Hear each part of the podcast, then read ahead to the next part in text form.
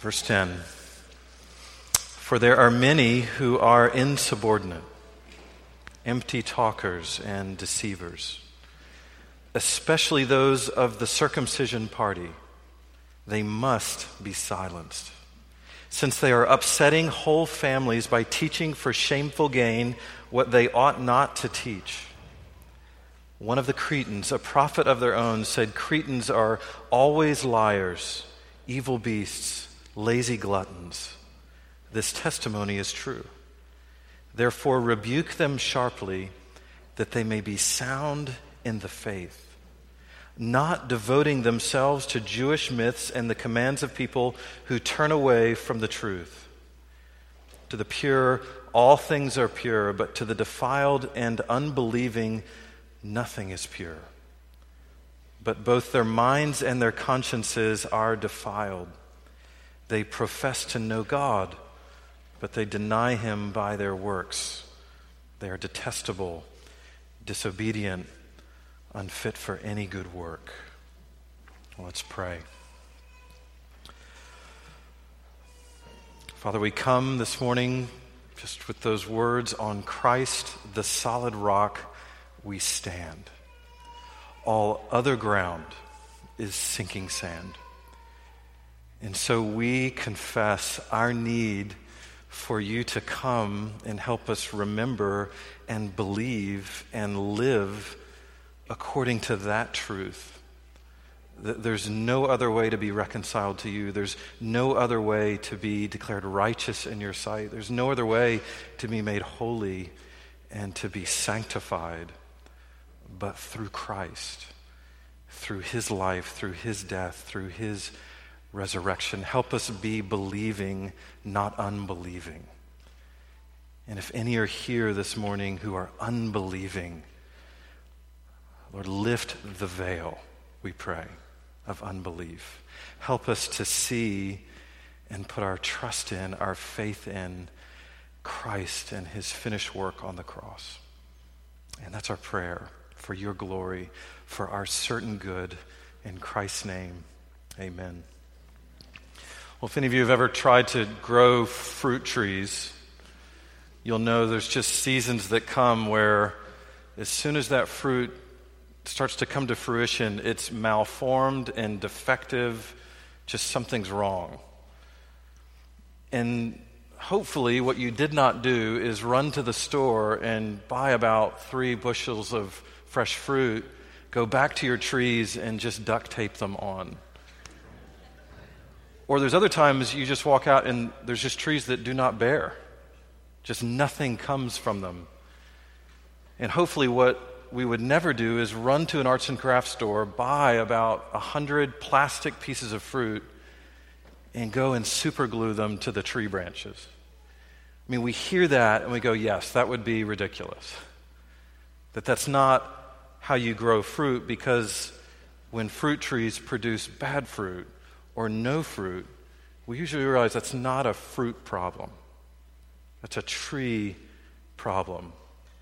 That the real issue is not external to the tree, but internal to the tree. That the solution is not quick and easy, but long and slow. That the solution isn't superficial, but organic.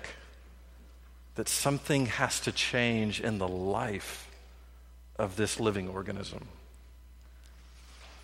And I think something similar can be said about each of us when our lives produce bad fruit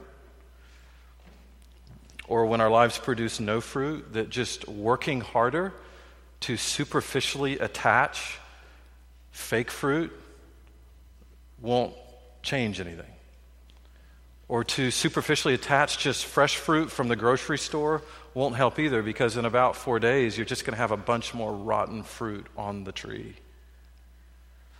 That somehow we need the organic structure of our souls to be changed. Whether that means, number one, through the grace of regeneration, where we need a whole new tree, that we need an actual tree from briar.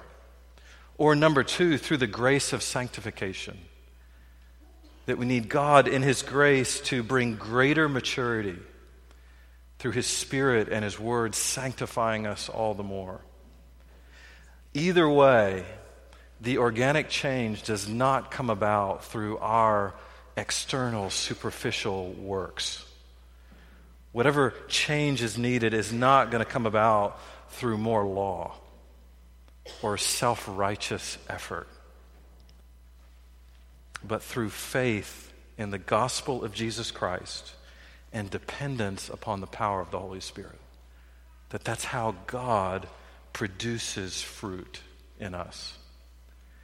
Which brings us to our main point for this morning the powerful, life giving, and life transforming answer to the countless forms of unrighteousness in our lives and the countless forms of self righteousness in our lives is a sound, growing faith in the grace of God through the gospel of Jesus Christ.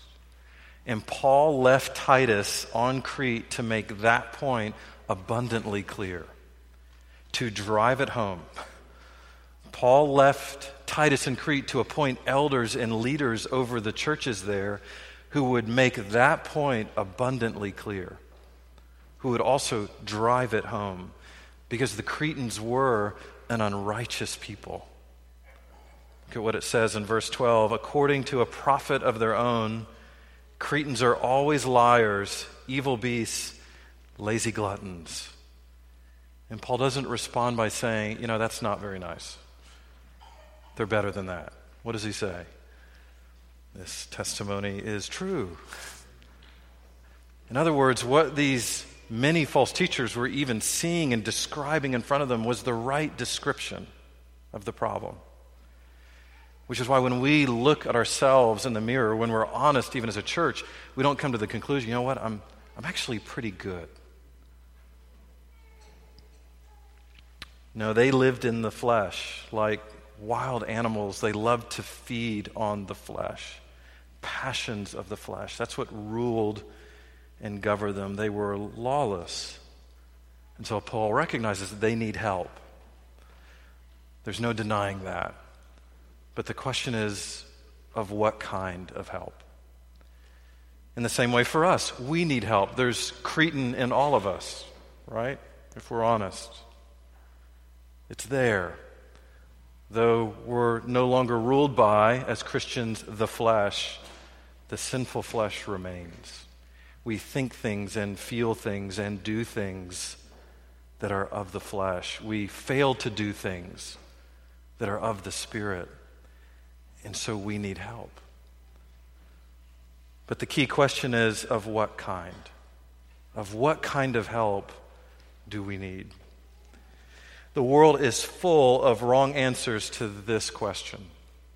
And the wrong answers, I find, often fall into one of two ditches the law ditch or the lawlessness ditch? The religion ditch or the irreligion ditch? The moralism ditch or the liberalism ditch? Fix sin on our own or just ignore sin? Appease God by our works or just avoid God? Achieve self righteousness or deny the very existence of righteousness? Those are the two ditches, which brings us to this first point for this morning. The two ditches that the gospel is intending for us to avoid and even redeem us out of. That on the one hand, this law ditch, self righteousness, religion, moralism, fix sin on my own. And on the other side, irreligion, liberalism, avoid God, deny even that God is holy or that there is unrighteousness. And from Genesis 3 through the whole story of the scripture, we see people trying to do something with God and with their sinfulness. And these are usually the two ditches that we fall into. Trying to deal with God and the conscience, trying to be reconciled to Him, trying to change. So, the moment that Adam and Eve sinned in the garden, their eyes are opened and they experience shame, guilt. Okay, something is wrong. And what do they instinctively do? Go find fig leaves, sew them together, and cover themselves. There's the religion ditch, the moralism ditch, the self righteous works ditch. we're going to do something to cover our own sin. But then it doesn't work. They hear God drawing near, and now what do they do? Well, they run, they hide, they dive behind a tree. Now they're going to avoid God. They're going to jump from one ditch to the other. And so, a question I think worth beginning with for ourselves this morning is just what's your form of fig leaf? What's your way of covering up to be pleasing to God? What's, what are the things that really, when you're trying to deal with your own sin, your style of bringing works to God that He would love you, receive you, be reconciled to you? Or on the other side, what's your way of running? What's your form of avoiding God, minimizing sin, denying unrighteousness? Because in an act of incredible grace in Genesis 3, God is going to provide a path between those ditches, which isn't a combination of the two. It's just a whole nother way of redemption, a whole nother way of being reconciled back to God. He's going to strip their fig leaves and he's going to cover them with garments of skin from an animal that he's going to kill. And so blood's going to be shed, just not theirs. A covering's going to be given to them, but a covering that he's going to supply through sacrifice. And so the rest of Scripture from Genesis 3 on is also going to tell the story of God, in Paul's words, reconciling the world to himself in Christ, not counting people's sins against them. God made him, meaning Christ, who had no sin to be sin for us, so that in him we might become the righteousness of God. And so here we see not religion not irreligion, but Christ. Not moralism, not liberalism, but Christ. Not self righteousness, not unrighteousness, but Christ. All along the way, God was providing a payment for sin and a means of righteousness.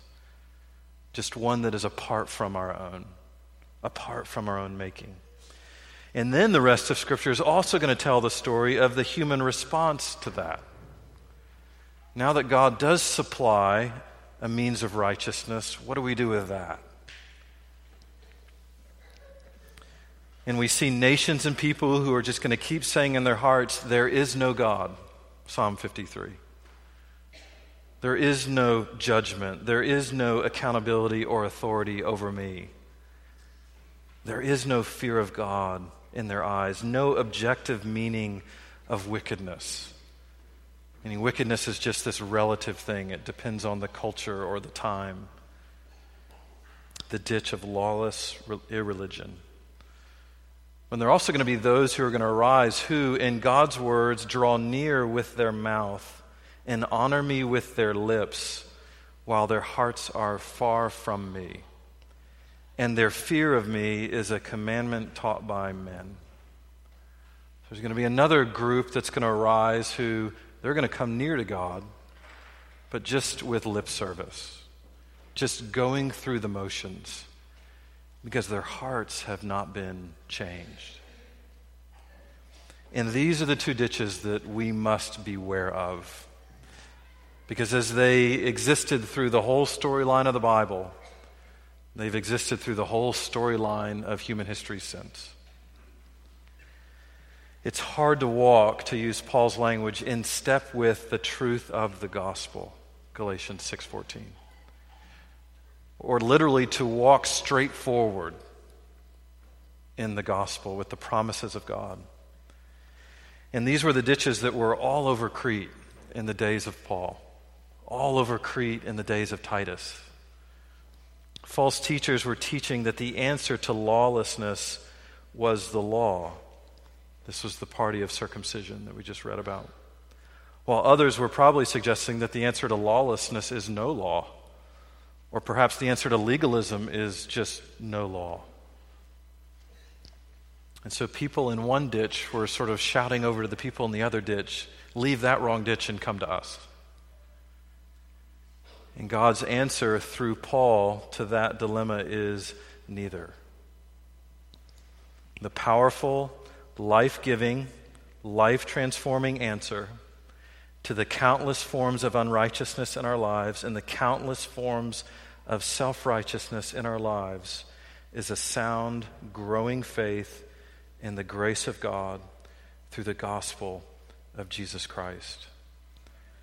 And what they were being offered there in Crete was more law as a response to the abounding unrighteousness that was there. They were being offered what we'll call this morning the anti gospel. Which brings us to our second point the anti gospel and its destructive power. Because as we'll see in Scripture, there's just nothing more anti gospel than self righteousness. Nothing more against the grain of what God is doing in Christ than apart from Christ trying to draw near to God with my own righteous works. Paul warned Titus in verse 10 For there are many who are insubordinate, empty talkers, and deceivers, especially those of the circumcision party. So there were many voices arising in Crete saying that the answer to this human sin and misery was imposing religious rules, bits of Mosaic law. This was the circumcision party. So they offered a system of relating to God and, by implication, relating to others that minimized the precious and vital place of Jesus Christ as the Savior. We don't just need sort of a boost, we need overhaul, new life, something completely changed about our hearts. And so this party was teaching that we could draw near to God in some way on the basis of our works, probably minimizing also and ignoring the need for heart transformation. That just a superficial change would never be enough. And we've all tried, right? We've tried, okay, we, we fail, we sin, we fall short of God, and we go, okay, here's what I'm going to do better tomorrow. Here's my new vow, my new checklist, my new tip. And such religion goes by many names legalism, moralism, asceticism, circumcision. And so they're just different offshoots from the same basic root of unbelief. The grace of God in Jesus Christ alone, received by faith alone, is not really enough to save and to sanctify and to glorify human beings. And this is why Paul referred to those who taught such things as, verse 15, defiled and unbelieving. They didn't believe the gospel. They didn't trust that if we just draw near by faith in Christ and his work on our behalf, that that would be enough that the receiving of the Spirit in the inner person would be enough. And so they turn the law into a ladder to climb to God, with Jesus sort of being a helpful leg up, rather than a mirror that is meant to show us our sinfulness and our need for God, our need for a Savior. And so they use the law as a means to make them holy rather than a means to reveal God's holiness, to cry out to Him to make us holy in Christ. I've heard it said before that the law is holy, but it can't make you holy. That the law is good, but it will never make us good. And so they try to earn God's favor rather than trust God's favor. They made the promises of God conditioned upon our faithfulness rather than God's faithfulness. They made his promises conditioned upon our performance rather than Christ's perfect obedience. And so there's just this natural focus on the external behavior on the external rules and laws and keeping them rather than transformation of the heart by the power of God. They refuse to believe that grace actually has the power to change us.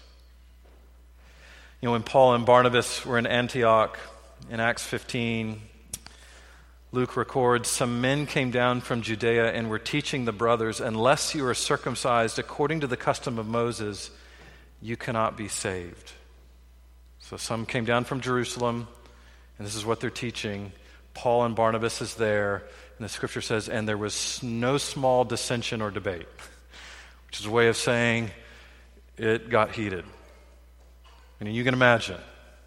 Some were teaching, and hey, unless you're circumcised, you can't be saved. And Paul's there.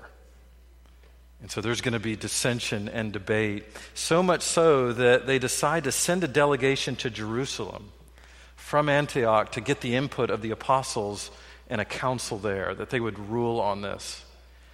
And so Paul and Barnabas and others agree and they go with him, which to me is fascinating just to see the humility of Paul, that he would submit himself to that process.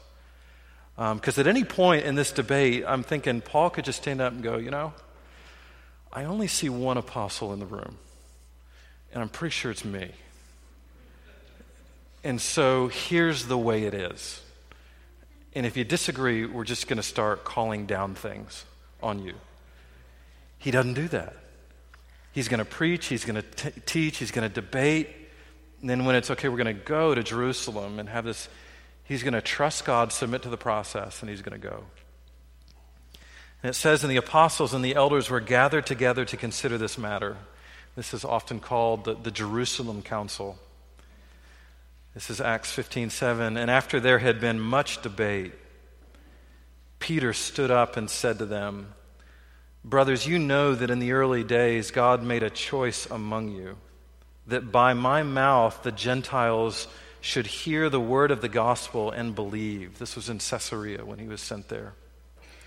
And God, who knows the heart, bore witness to them by giving them the Holy Spirit, just as he did to us. And he made no distinction between us and them, having cleansed their hearts by faith. Now, therefore, why are you putting God to the test by placing a yoke on the neck of the disciples that neither our fathers nor we have been able to bear? But we believe that we will be saved through the grace of the Lord Jesus, just as they will. And all the assembly fell silent. I love that part. And all the assembly fell silent.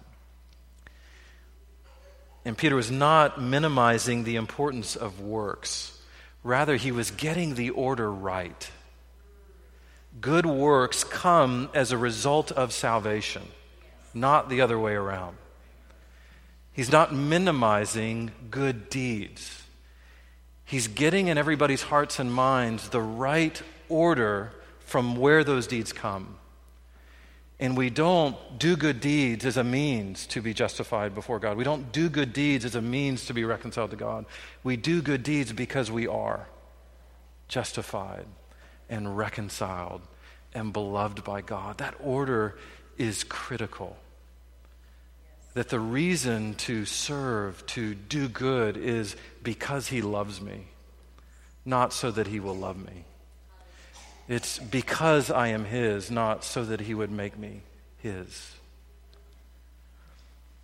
So the council is even going to go on to place requirements upon the Gentiles to abstain from sexual immorality, to abstain from food sacrificed to idols.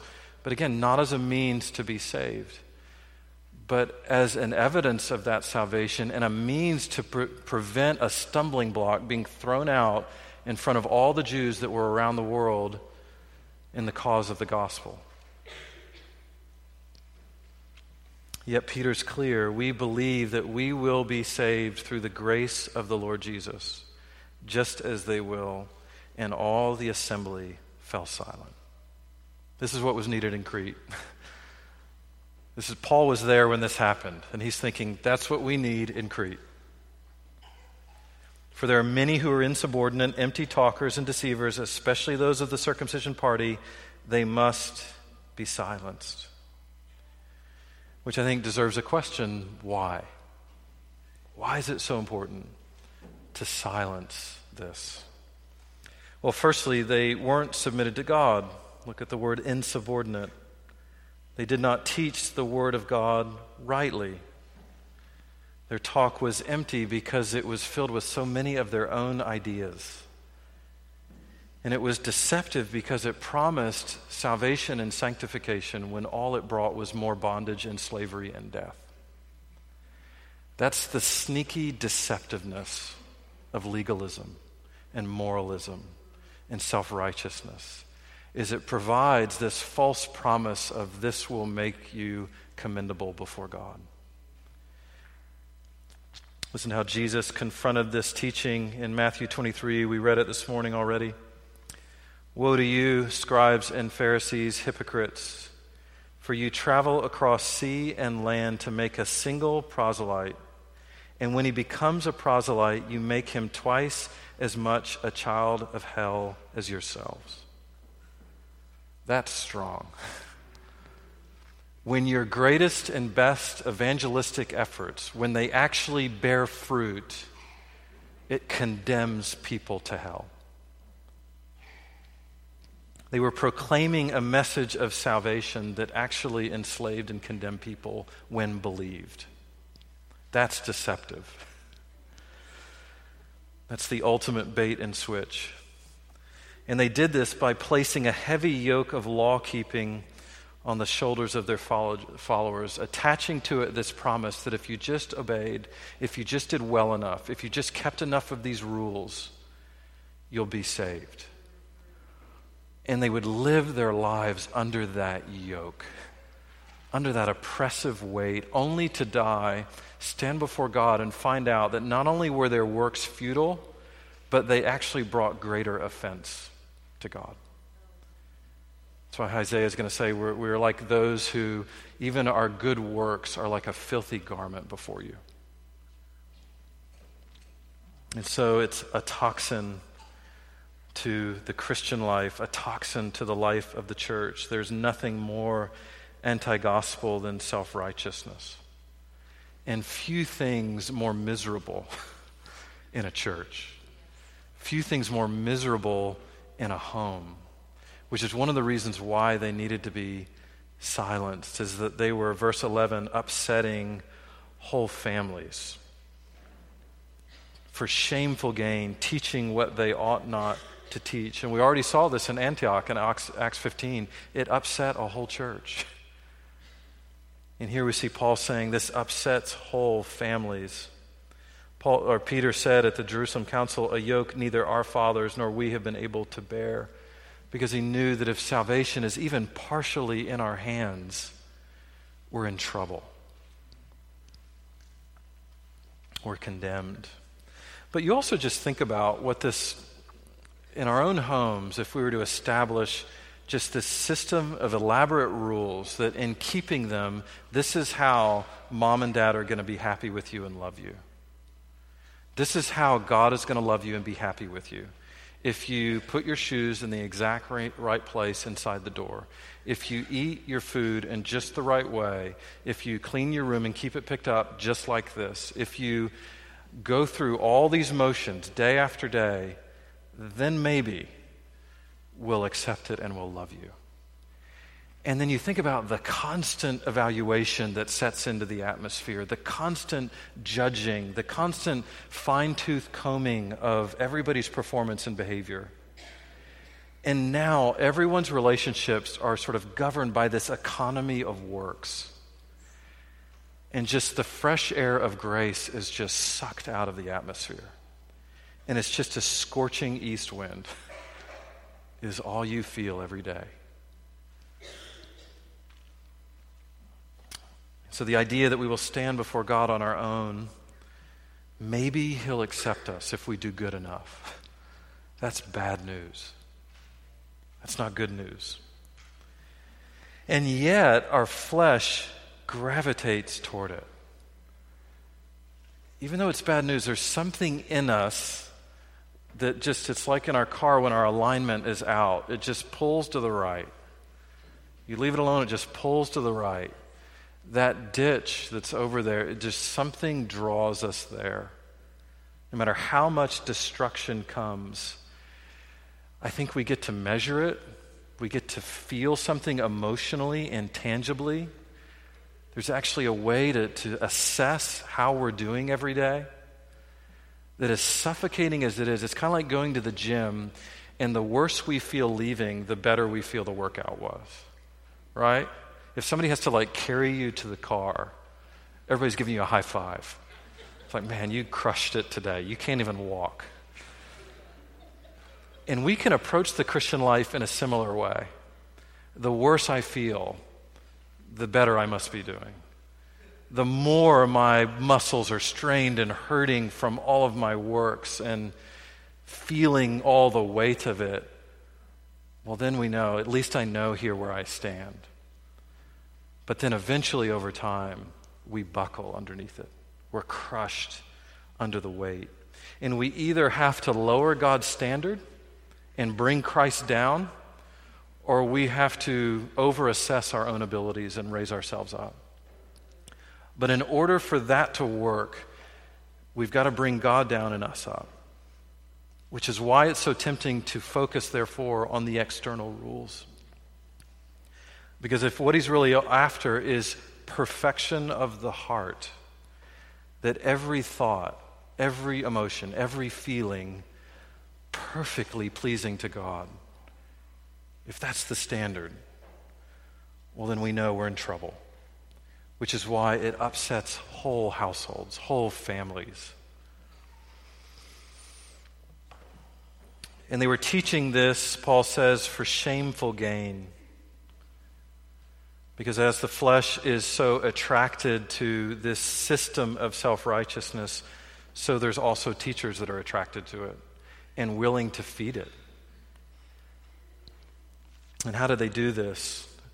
Well, I think in a similar way to how the mob does like a shakedown.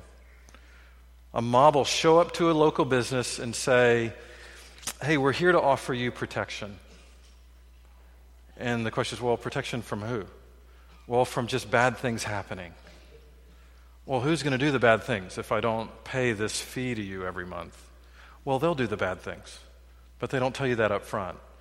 They just show up at the door, we're offering you protection or some merchandise that your life depends on buying it. Your life depends on purchasing our protection. And so in Crete, this was happening in a more subtle way. They were showing up and saying, hey, unless you're circumcised, you can't be saved.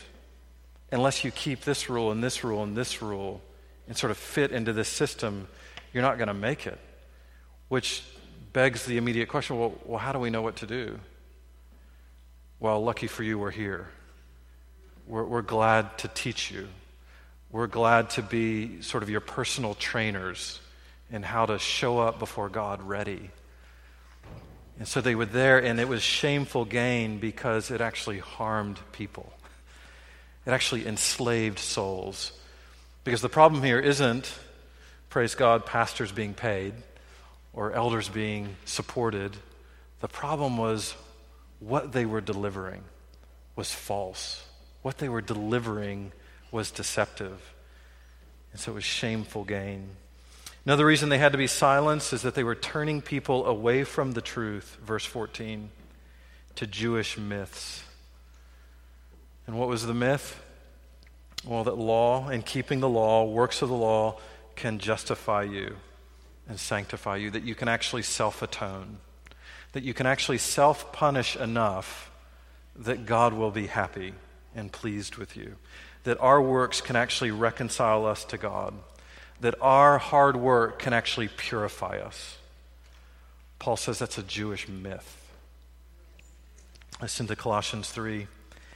If with Christ you died to the elemental spirits of the world, why, as if you were still alive in the world, do you submit to regulations? Do not handle, do not taste, do not touch referring to things that all perish as they are used, according to human precepts and teachings. these have indeed an appearance of wisdom in promoting self made religion and asceticism and severity to the body, but they're of no value in stopping the indulgence of the flesh. That's important. All these rules, all those regulations, they sort of have the appearance of wisdom in self made religion. They feel right. We sort of feel better, feel more holy if we keep them. But then, as Paul's going to say, but they're actually of no value in stopping the flesh. And we've all experienced this. I've experienced this. Where the more I stuff the passions, the more I try to curtail and control them, the more they burn. And the more bizarre they will come out in two weeks, in three weeks, the more sin will blow up in my life because all those rules and regulations I set on myself have no value in stopping the flesh because they don't actually transform the soul. It's a Jewish myth, the appearance of wisdom. It's a fantasy. So the answer to drunkenness isn't ban alcohol. The answer to gluttony isn't impose rules on what people can and can't eat the answer to sexual immorality isn't outlaw sex or outlaw marriage, which was happening in this day. The answer to worldliness wasn't just have many more rules about what you can watch, what you can't watch, what you can drive, what you can't drive, what kind of job you can take, what you shouldn't take. Such rules do not cleanse the conscience, they rather defile it. They don't purify the soul, rather, they make everything seem impure. That now, when my neighbor walks in from the barbecue, we're over at their house and they just have this big platter of pork chops. Now, because I look at that and go, well, pork is evil, now the, the whole moment is defiled. Now, nothing is pure. Now, everyone who eats in my eyes is impure, and I'm there quietly judging them in my heart. That's why Paul says, To the pure, all things are pure, but to the defiled and unbelieving, nothing is pure. But both their minds and their consciences are defiled. And what he's referring to there is there's plenty of impure things, but it's always because it's the abuse of the created things that makes it impure, not the created thing itself. That's where they were going wrong. They didn't believe, this is 1 Timothy 4, for everything created by God is good and nothing is to be rejected if it is received with thanksgiving. That there was a way to receive created things as from God and a gift, that that is what made them pure. That that faith believing heart receiving a gift of God as a gift of God. But if I don't believe that, if I believe actually God is only pleased with me if I use and arrange all the gifts in a certain way as a means to earn something. Well, now we've just defiled them. Now all things become impure. Because freedom to enjoy the gifts of God for the glory of God with thanksgiving is just taken away. 1 Corinthians 8 8. Food will not commend us to God. We are no worse off if we do not eat, no better off if we do eat. Paul's going to say to the Galatians, For in Christ Jesus, neither circumcision nor non circumcision means anything, but faith working itself through love. And we see why so many people wanted to kill Paul, especially the Jews. You imagine how that landed on a first century Jewish audience. That neither circumcision nor uncircumcision means anything in Christ, but faith working itself through love. And so that is the message that was falsely being preached by the party of circumcision, and it needed to be silenced. Which brings us to another question with what did it need to be silenced? How was this teaching to be silenced? Which brings us to our third and final point the gospel and its transforming power. In response to the Cretan way of life, that they're always liars, evil beasts, lazy gluttons, Verse 13, Paul says, Therefore rebuke them sharply, that they may be sound in faith. And I think that's actually an amazing and counterintuitive response. I think we would expect Paul to say, rebuke them sharply, but what do we think should come next? Well, rebuke them sharply to stop lying, to stop being lazy, to stop being so evil. But instead, he says, rebuke them sharply that they may be sound in the faith. In other words, sinfulness in our lives is firstly a faith problem. In the same way that bad fruit on our tree isn't a fruit problem, it's a tree problem. That seems strange at first glance. Rebuke them sharply, but they would be sound in the faith. He's saying you don't treat the symptoms by treating the symptoms. You treat the symptoms by treating the source. That the answer to lawlessness and the unbelief of lawlessness isn't the unbelief of lawfulness. We're just going from one form of problem to the next. But rather, it's the gospel and faith in Christ and what he has accomplished. The answer is genuine belief in the God of the gospel and his provision of righteousness in Jesus Christ. Why? Why is Paul going to say that's the answer? Well, firstly, because the gospel is the power of God for salvation.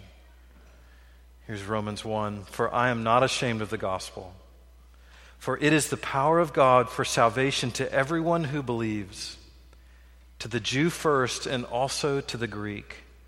For in it the righteousness of God is revealed from faith to faith. As it is written, the righteous shall live by faith. The gospel is the power of God for salvation, all the way from justification through sanctification to glorification, from top to bottom, from left to right. It is the power of God for our salvation, and it is received by believing it and trusting it and throwing all of our lives upon Him who spoke it. Which means we don't just believe it once, we live by it. From faith to faith, from beginning to end. Because the gospel is, secondly, life giving. The gospel is the speaking of God about Christ through human words so that when received and believed by the human heart, like real organic change happens. The law brings death, the Spirit brings life. The law brings a curse. Jesus redeems us from that curse. The law holds us in custody like a prison cell until Christ comes and frees us. The law traps us helplessly in the dark. The gospel turns on the lights. There's a way that the law trapping us in the dark is helpful so that we will sit still until the light comes. This is 2 Corinthians 4.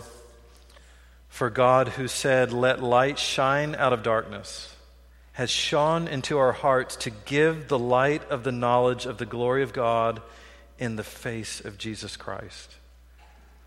I think it's hard to fathom how amazing that statement is. That when God created the world, he did it by speaking words. Let there be light, and there was light. That's power. What Paul's saying is by that same power, God spoke to our hearts, let there be light.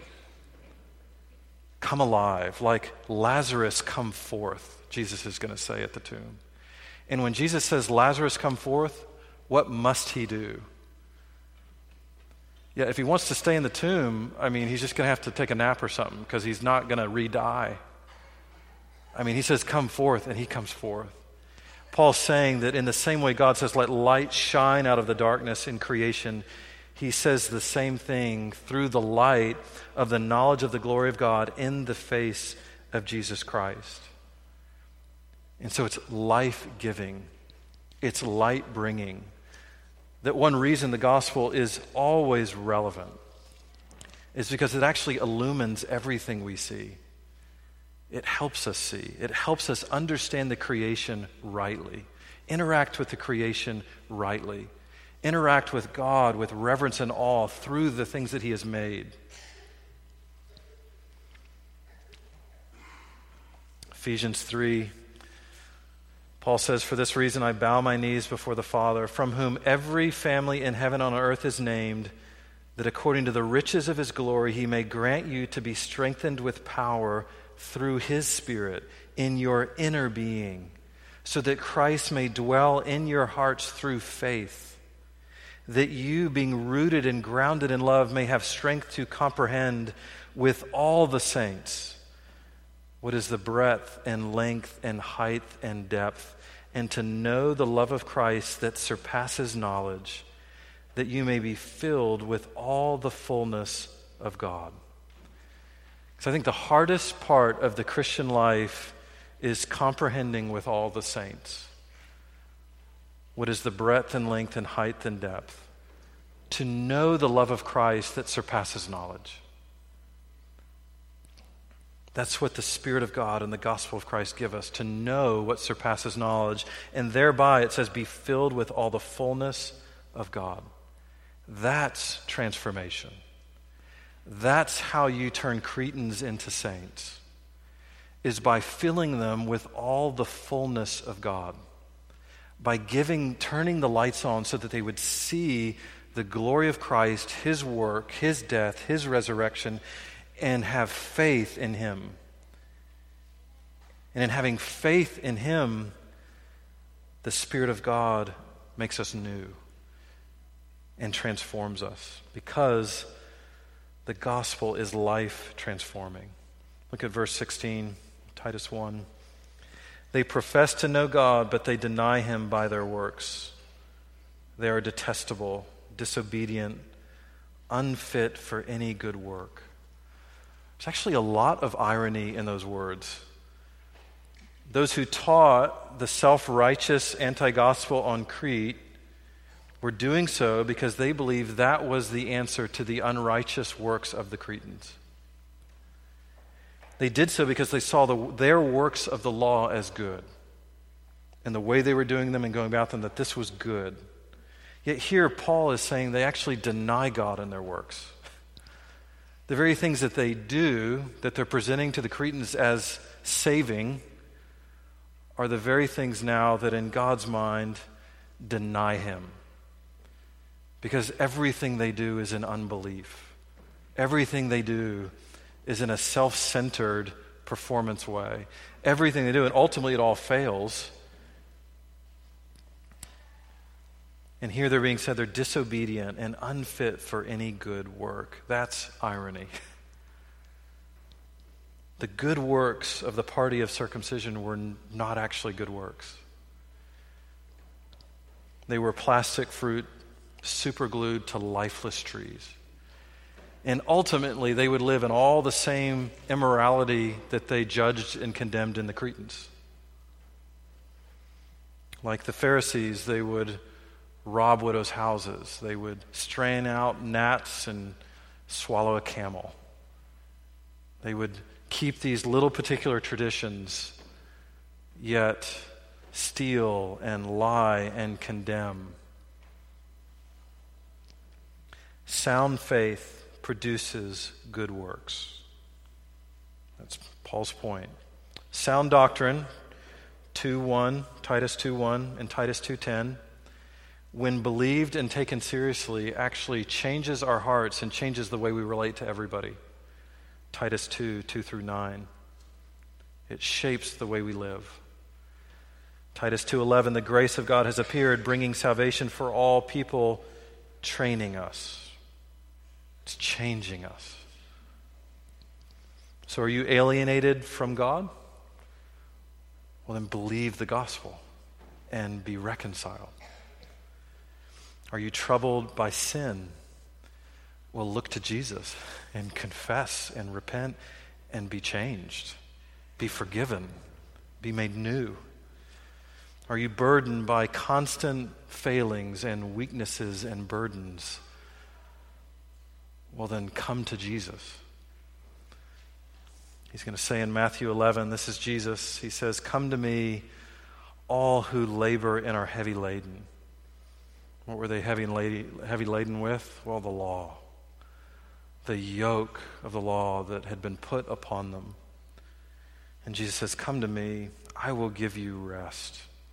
Why? Well, he's going to take that yoke of law off them and all that is owed to God by violating that law. And he's going to be put on a cross and he's going to die for every single violation of that law by all his people. His blood is going to be shed for it, and he's going to pay the penalty for it. And then he's going to say, Now here's the yoke I'm going to give to you. And that yoke is just trust me, believe, follow, repent, turn to me, and you'll be saved. Take my yoke upon you and learn from me, for I am gentle and lowly in heart. And you will find rest for your souls. For my yoke is easy and my burden is light. So, what Paul is saying through to Titus is this party of the circumcision, they're putting the heavy yoke, they need to be silenced by good preaching of the gospel of Jesus Christ, because if people would but come to him, take his yoke upon them, they would actually be transformed and changed. And they would actually start producing real good works, because the Spirit of God would actually be at work in them.